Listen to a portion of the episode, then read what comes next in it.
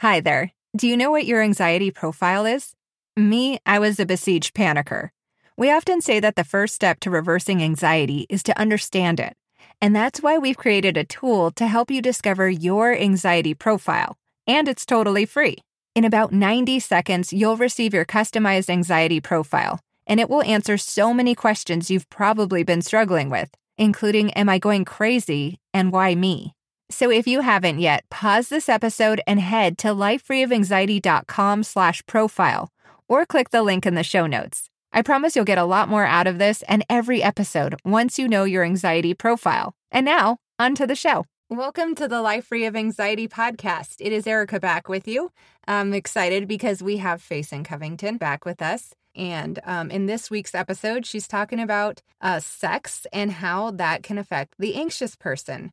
So if you've had some issues in this area, we're going to talk about it. We're going to shed the light on this. This isn't a topic that's widely talked about or discussed, but we're going to talk about that this week. And also we're going to talk about self-compassion. Just to remind you who Faison is, she is one of the voices on the Change program. Each week there is a certain amount of learning on each session. And Faison had done the program herself and is one of the people you hear from on the program and how everything impacted her, and she also guides you. She's a licensed social worker who practices psychology. So lots of good stuff. I always love having Faison on the show because she has such a way of just talking to you and understanding it because she's been through it too. But she's been recovered for a really long time, and she's just a wealth of knowledge. So good stuff straight ahead. If you didn't hear last week's episode, make sure you listen. I told you about how you can get the Calm and Headspace app for free. Two tricks on how you can get that for free in last week's episode. And the Calm and Headspace apps, if you don't know, are relaxation apps they're just basically libraries with all kinds of different relaxation techniques. I've been using one for taking walks lately where you kind of just notice the sounds around you and you notice your sights around you. And it's really relaxing. And that counts, by the way, as doing a relaxation exercise, even when you're up and about and you're not lying down with your eyes closed, that can count too. So if you want to hear how you can get those for free, just refer back to the last episode of the show. Okay, so I'm going to tell you next week how you can be a part of the CHAANGE Anxiety Treatment Program relaunch, the CHAANGE program. It's helped over 200,000 people overcome anxiety. That's a lot of people, and I'm one of them, and so is Dr. Barr. So like I said, we have revamped it, we're getting it out there, and we're making it available to you. A lot of you have reached out to us by email or on Facebook and asked, what is this program that you and Dr. Barr did to get better? That's going to be public knowledge starting next week. And then we're also giving away the Free From Fears book for free, which is the foundation of the CHAANGE program. It's a book that Faison wrote. It's one of the main reasons why we have her on this week, because we're giving away her book. She co-wrote it with Ann Seagrave, actually, but it's a great book about overcoming anxiety, and it's also, like I said, the foundation to the program. All right, let's go. Welcome to the Life Free of Anxiety podcast, where each week we'll bring you another discussion to help you on your way to overcoming your fears. I'm Erica, and together with Dr. Charles Barr, a licensed clinical psychologist specializing in anxiety, we'll be your guides on this journey. Because you are not broken, you are not alone, and you are on your way to living a life free of anxiety. All right. Well, I am so happy to have Faison Covington back with us. She is going to be talking about a book that she wrote, she co-wrote actually with Ann Seagrave, called Free From Fears. It is a really, really good book. It combines cognitive, behavioral, and goal-oriented therapies, and it offers a program to help sufferers overcome their fears and take active roles in their life again. So thanks for being here, Faison. Oh, thank you. It's great to have you back. Yeah, I feel like you're our friend of the show now. So how did you and Anne come together to write this book? Because you each had your own unique stories. Well, we were approached by a lady out in Southern California. His name is Judy Hilfiger. Hilfiger, I think. And she felt like we should write a book. Uh-huh. So she heard us speak either to a group of professionals or on a TV show. I'm not real sure where she heard us. And she contacted her friend, Betsy Nolan in New York, who was a literary agent, and said, Betsy, these girls need to write a book. And this was after the Change program that you created, right? Okay. Yeah, this was after we had created the Change program. And so Betsy said, okay, and she asked us to write a table of contents in 3 chapters and send them to her. Hmm. So we did, and she, what they call, shopped it, meaning she sent it around to some publishers. Mm-hmm. And Simon & Schuster, there were 2 or 3 people who bid on it, and Simon & Schuster offered us the most money. And so we took, that's how we decided who to publish it with. And they published it under their imprint, one of their self-help imprints, mm-hmm. Called Poseidon Press. Okay. And so that's how we came to do it. And what we did was we just wrote what we were basically doing with clients to help them get recovery from panic disorder, agoraphobia, post-traumatic stress, and OCD, you know, the issues that the Change program covers, mm-hmm. which are, you know, basically all of the anxiety disorders can be treated through the Change program. So we just put it down in book form and put it out. We thought it would help reach more people, and it did. So we were glad to have the opportunity to write that book. It was fun. Any interesting stories from people who read the book that had a lot of success or interesting experiences from it? Well, you know, the main thing, it is one of the most fun, rewarding phenomena of working in the anxiety treatment field in the 80s, the 90s, the 00s, and right on through now, is that so many people have been misdiagnosed and missed. You know, they've been, people have said doctors, hospitals, professional therapists have said, you know, just snap out of it, or stop worrying was always my favorite. Stop worrying. Oh, okay. Yeah. So we always get, you know, just tear-jerking letters of, you saved my life, I lived in hell, my life was hell, I wouldn't want my worst enemy to live like this, I found your book, or I found your program, or I heard you ladies on a TV show, and I sent away for the free information, and I did your program. So it wasn't much different from the book, with the book, than it is from hearing from people with the program. Mm-hmm. It's just almost a thank God. But there have been a lot of books written since then that are also helpful. So it's not like if you don't find our book, you're not going to ever get anything good, but right. Because there's a lot of good stuff out there now. But the people who find us haven't found anybody else yet. Yeah, well, so we're thankful. They're just, you know, what we get is just a lot of gratitude, and everybody's story, like, you know, I couldn't go to my child's graduation, but I can go to my next child. You know, things like, right, like I haven't been able to work in my field, and now I can go. But, you know, just lots of things. You know, I've not been able to drive a car. And now I can again, or I couldn't go over bridges, I couldn't travel with my family, now I can, you know, just lots of stuff like that, just basically over and over and over again, because the anxiety disorder is so disabling. Yes. It interferes with your ability to lead a functional, joyful life. And I think what's so unique about the book is that I like that you specifically say, we don't really want you to sit here and listen to what we've been through, because both you and Ann had your own anxiety that was debilitating.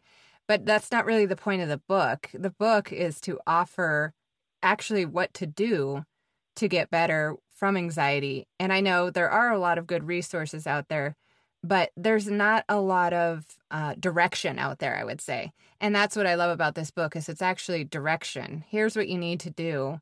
You know, you share a little bit about what you guys went through, but it's an action book. And I know when you're an anxious person, you really want answers. You're not really looking for, you know, just another book. And that's what I think really sets sets the Change program and this book apart is it's an active role you can take to change your life again, get it back to normal. Yeah, it's very specific. Yes. It doesn't just say you need to relax. It says, here's what you need to say to yourself. It doesn't just say, oh, you need to really take it easy. Right. It says, and this is what that looks like. Yeah. Or else nobody would get better. Right. And this is how many times you have to do it. And this is the key. This is how long you have to do it. Right. You know, it's not general. It's specific. Yeah. Yeah. And I know that there's some topics covered in here that they're not the topics that get you better necessarily, but they're very important topics that you do cover. For instance, self-compassion, which is something that I've had to work on so much in my life, especially when I embarked on the Change program. I didn't really know how mean I was to myself sometimes or the things I was saying to myself until I took a look at that. And I love, even the last time I talked to you, you told me self-compassion is key because I was being hard on myself. And it's true. I mean, can you explain a little bit about self-compassion and the role it takes or you need to get better? I would love the chance to talk more about that.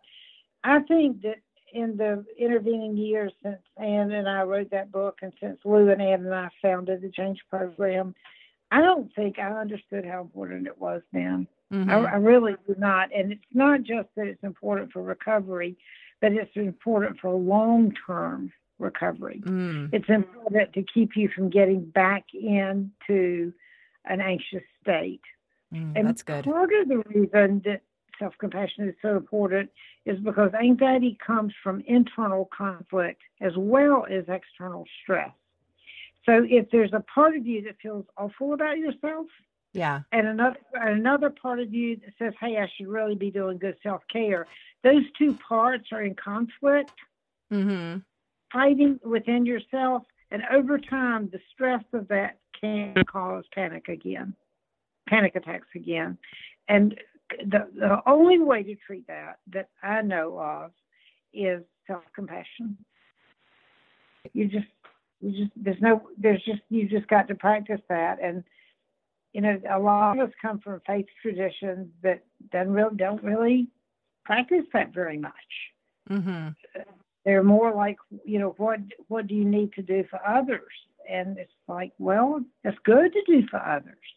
Yeah. But most people with anxiety already are overdoing. They're overdoing. They're neglecting their own physical, emotional, spiritual, recreational, nutritional self. Yes. And they'll go make food for everybody else, and then they'll eat last. It's a big web to untangle, because when you are feeling anxious, sometimes that just adds to you feeling bad. I mean, I always had this spiral of, I'm anxious, I feel bad about being anxious, I'm a bad person because I'm anxious, I'm weird because I'm anxious, you know, and it grows from there on a person who's already hard on themselves. So it takes a lot of untangling, wouldn't you say, of going kind of within and consciously hearing all those things you're saying and looking through it and being real about it. It's really hard. And a lot of times it has to start with, you know, it's not my fault that I've got this anxiety. In a way, I've got this anxiety because I didn't listen to my body and because I didn't pay attention to my limits. Mm-hmm. And so the anxiety is trying to keep me from overdoing, and it sort of overdoes it and shuts us down. Yeah. And it's not going to let go of shutting us down until it sees that we are capable of doing self-care. So it's just not going to loosen its hold on us until it sees that we are really genuinely going to do our best to take care of ourselves. One more thing to the day. You know, let me take this phone call, even though I'm washing the dog and I've got something frying on the stove. Mm-hmm. That is an anxious person's way of living life and feeling guilty if they haven't done all of it right. The perfectionistic personality. That's the perfectionistic personality. The person who doesn't feel like they're good enough unless they are doing it perfectly. And people fight me on that. They say, "Oh, you're wrong about me. I'm not perfectionistic. I have a dirty room. My house is not clean or it's messy." And I'll say, "That's not what perfection is. Right? Perfection is feeling bad about it being messy." Yeah, somebody I respect greatly, who's worked with many, many students, said, "I've never met a perfectionist who's very good at one particular thing." And it's because they couldn't get it perfect, so they quit. And that's so true. And I thought, oh my goodness, I've quit a lot of things out of frustration that it wasn't perfect. And that the person who really succeeds in life can let themselves make mistakes, right? I mean, how else do we get by? How else do we learn? But we get so stuck in seeing everybody else being so great, but they're great because they made mistakes to get there. And oh man, it's tough learning. It's tough learning when you're wired this way or you are this way. It's it doesn't happen overnight to undo. Yeah, I like that perspective. If you're always multitasking, then you're not focused enough on one thing to maybe get to be as good at it. Mm-hmm. But it's just a real tangled up web because there isn't any such thing as perfection. Right. So when I'm working with clients, I start with there isn't any such thing as perfection. They really have a hard time believing me. But there isn't. It's not a good goal because it's not achievable because there's no such thing. Right. It's not just that there's no such thing for you. It's just no such thing. Right. Yeah. It's just not out there. It just seems like there is, but it's not there. Well, because we're in body. We're humans and we're stuck in a body and our body is limited. Mm-hmm. We're not going to get it perfect in this life. And we're not put here to get it perfect. We're not supposed to get it perfect. We don't expect that of people we love, but we somehow expect that of ourselves.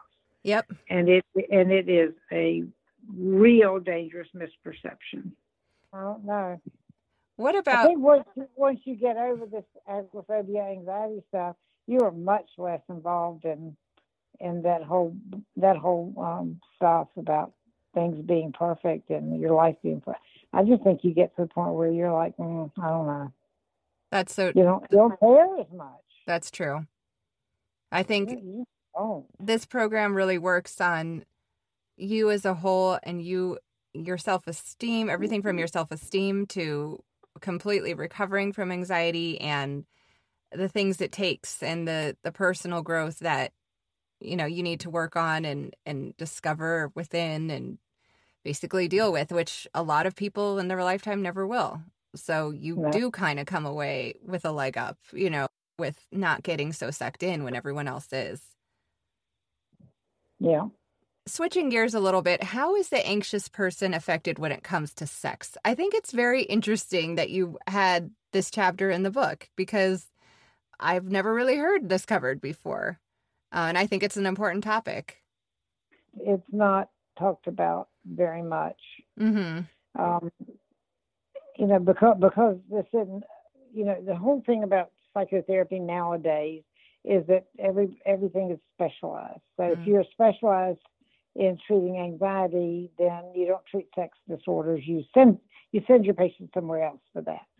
So, but people with anxiety don't talk about sex a lot. Yeah. And they just like they don't know what's normal in other areas of their life. Right. They don't know what's normal. So they don't know, if they are in a good place sexually or not good place sexually, they just sort of don't. Mm. So if people have an issue with that they would like to talk about, and it's related to perfectionism or it's related to being able to set good boundaries for yourself or being able to ask for what you need, then it's a part of the overall anxiety disorder. Mm. Because anxious people will defer their needs for somebody else's needs. Mm-hmm. They will put up with stuff that they don't want to put up with to make other people happy. And they are guessing frequently what is normal and what's expected. They don't always know. And so, yeah, that's a topic that anxious people need to pay attention to. And also, when you're in a state of anxiety, of high anxiety, the sex drive is not at its finest. Mm-hmm. It's tamped down. And it's hard to be relieved of anxiety enough to get into a place where you can focus on your internal sexual responses, because the anxiety symptoms are so front and center. You use so much energy alone on your anxiety. It's hard to, to focus on something else, something desirable or something for you even, I think, when you're... Right. It's hard to have enough left over to do anything that's recreational. Yeah. You're just getting through the day with your anxiety and somebody says, hey, do you want to have sex? And you're like, no, I don't. Mm-hmm. I just want to live another hour. I just no, I don't want to have sex, no. Yeah. But because you feel like you should, you go, oh, yeah, that'd be great. Yeah. You definitely talk about that more in depthly in the book about just what you might feel. And I love that in the first page, it kind of talks about how we have all these ideas of sex thrown at us. And that's why some of the problem happens too later, of why we, again, the word should, what should sex be? And it's society and movies and everything is thrown at us. It should be this. And when you're not living up to this as an anxious person, again, you're failing somewhere, right? Mm-hmm. Yes. And it's usually not that you're failing yourself. It's that your sense is that you're failing somebody else. Right. Your partner. You're failing your partner. So if you... I don't want people to feel like they're failing at all. Mm-hmm. But if you're going to fail, at least say, I deserve more than I'm getting. How can I look at it differently for me? So you would use it in a compassionate way for yourself. Now, I'm not saying ignore your partner's needs. I'm not saying that. Yeah. But it's very important that you begin to think about yourself. And having a better sex experiences is very much part of getting over anxiety. There's also, I don't remember if we put this in the book or not, but because the anxious person is limbic sensitive and because adrenaline is related to female hormones, mm-hmm. especially, there's a lot more intensity of feeling in this population than there is in other in people who are not super anxious. So sometimes the intensity of sex is really scary to people. Interesting. And so, then the same thing can be for exercise too, right? The intensity of exercise can get you. It can. Your heart rate going and I've heard that. And sometimes like people can't do meditation or they can't do deep breathing because it sets off panic. Yeah, so all those things are very, very true and would not be true with other people without these sensitivities. But you can get past that, right? If you feel like that during meditation, you can absolutely get past that. Or working out or sex, yes. The same techniques that we use to get past being afraid of the anxiety symptoms, you will be used to get past the symptoms, the feeling of, oh, if I do this, it's going to push me into a place I don't want to be. It's exact same steps of what am I trying to say? Recovery. Not exercises, but just steps of, what's the noun? Interventions that you do with yourself. You say, okay, this is what this is. This is not what this is. This is going to affect me this way. It is not going to make me go crazy or lose control. This is just normal deep breathing. And, and the feeling that I'm having is not going to hurt me because the feeling is that it will hurt you. Yeah. That's the worry. That's the message. The worry is you're going to die from this, and you didn't die from it yesterday, but that doesn't mean you won't die from it today. Right, yes. That's exactly the fear that an anxious person lives with. is because the doctors haven't been able to say what it is and how to get over it, people think, well, how do I know it's not going to really kill me? Well, I hope you enjoyed listening to Faison Covington as much as I enjoyed talking with Faison Covington. We've got part 2 of this episode next week, and also information on how to get the book Free From Fears that she talked about on this episode. She's going to talk a little bit more about that next week and some other things. And then we're also going to tell you how you can get the book for free. And also, you can always email me. I love hearing from you. Erica@lifefreeofanxiety.com is my email. You can give us a rating. That's cool. And you can find us on Facebook, Instagram, Twitter, wherever social media is found, except TikTok. We're not there. Okay. Have a great week. Thanks so much for tuning in today. I hope that something in today's conversation provided you with a feeling of hope, determination, or purpose. I know what you're going through, and that's why I want to give you some of the tools that helped me in my anxiety journey. To get your free copy of Dr. Barr's relaxation audio that helped change my life forever, just go to lifefreeofanxiety.com/relax. Thanks again for listening, and remember, you are not broken, you are not alone, and you are on your way to living a life free of anxiety. See you next week. Before you go, I wanted to give you one last reminder to discover your anxiety profile at lifefreeofanxiety.com/profile. Going forward, we really think this should be the starting point for everyone's anxiety journey. Once you're done, you'll probably wonder how we could learn so much from just a few questions. It really is amazing. What you don't see is behind the scenes, your responses are compared to what we've learned from helping over 200,000 people just like you reverse their anxiety over the past 40 years. It's a data-backed assessment with real insights. I promise it's worth 90 seconds of your time, and it's totally free. Just click the link in the show notes or head to lifefreeofanxiety.com/profile, and I'll talk to you again soon.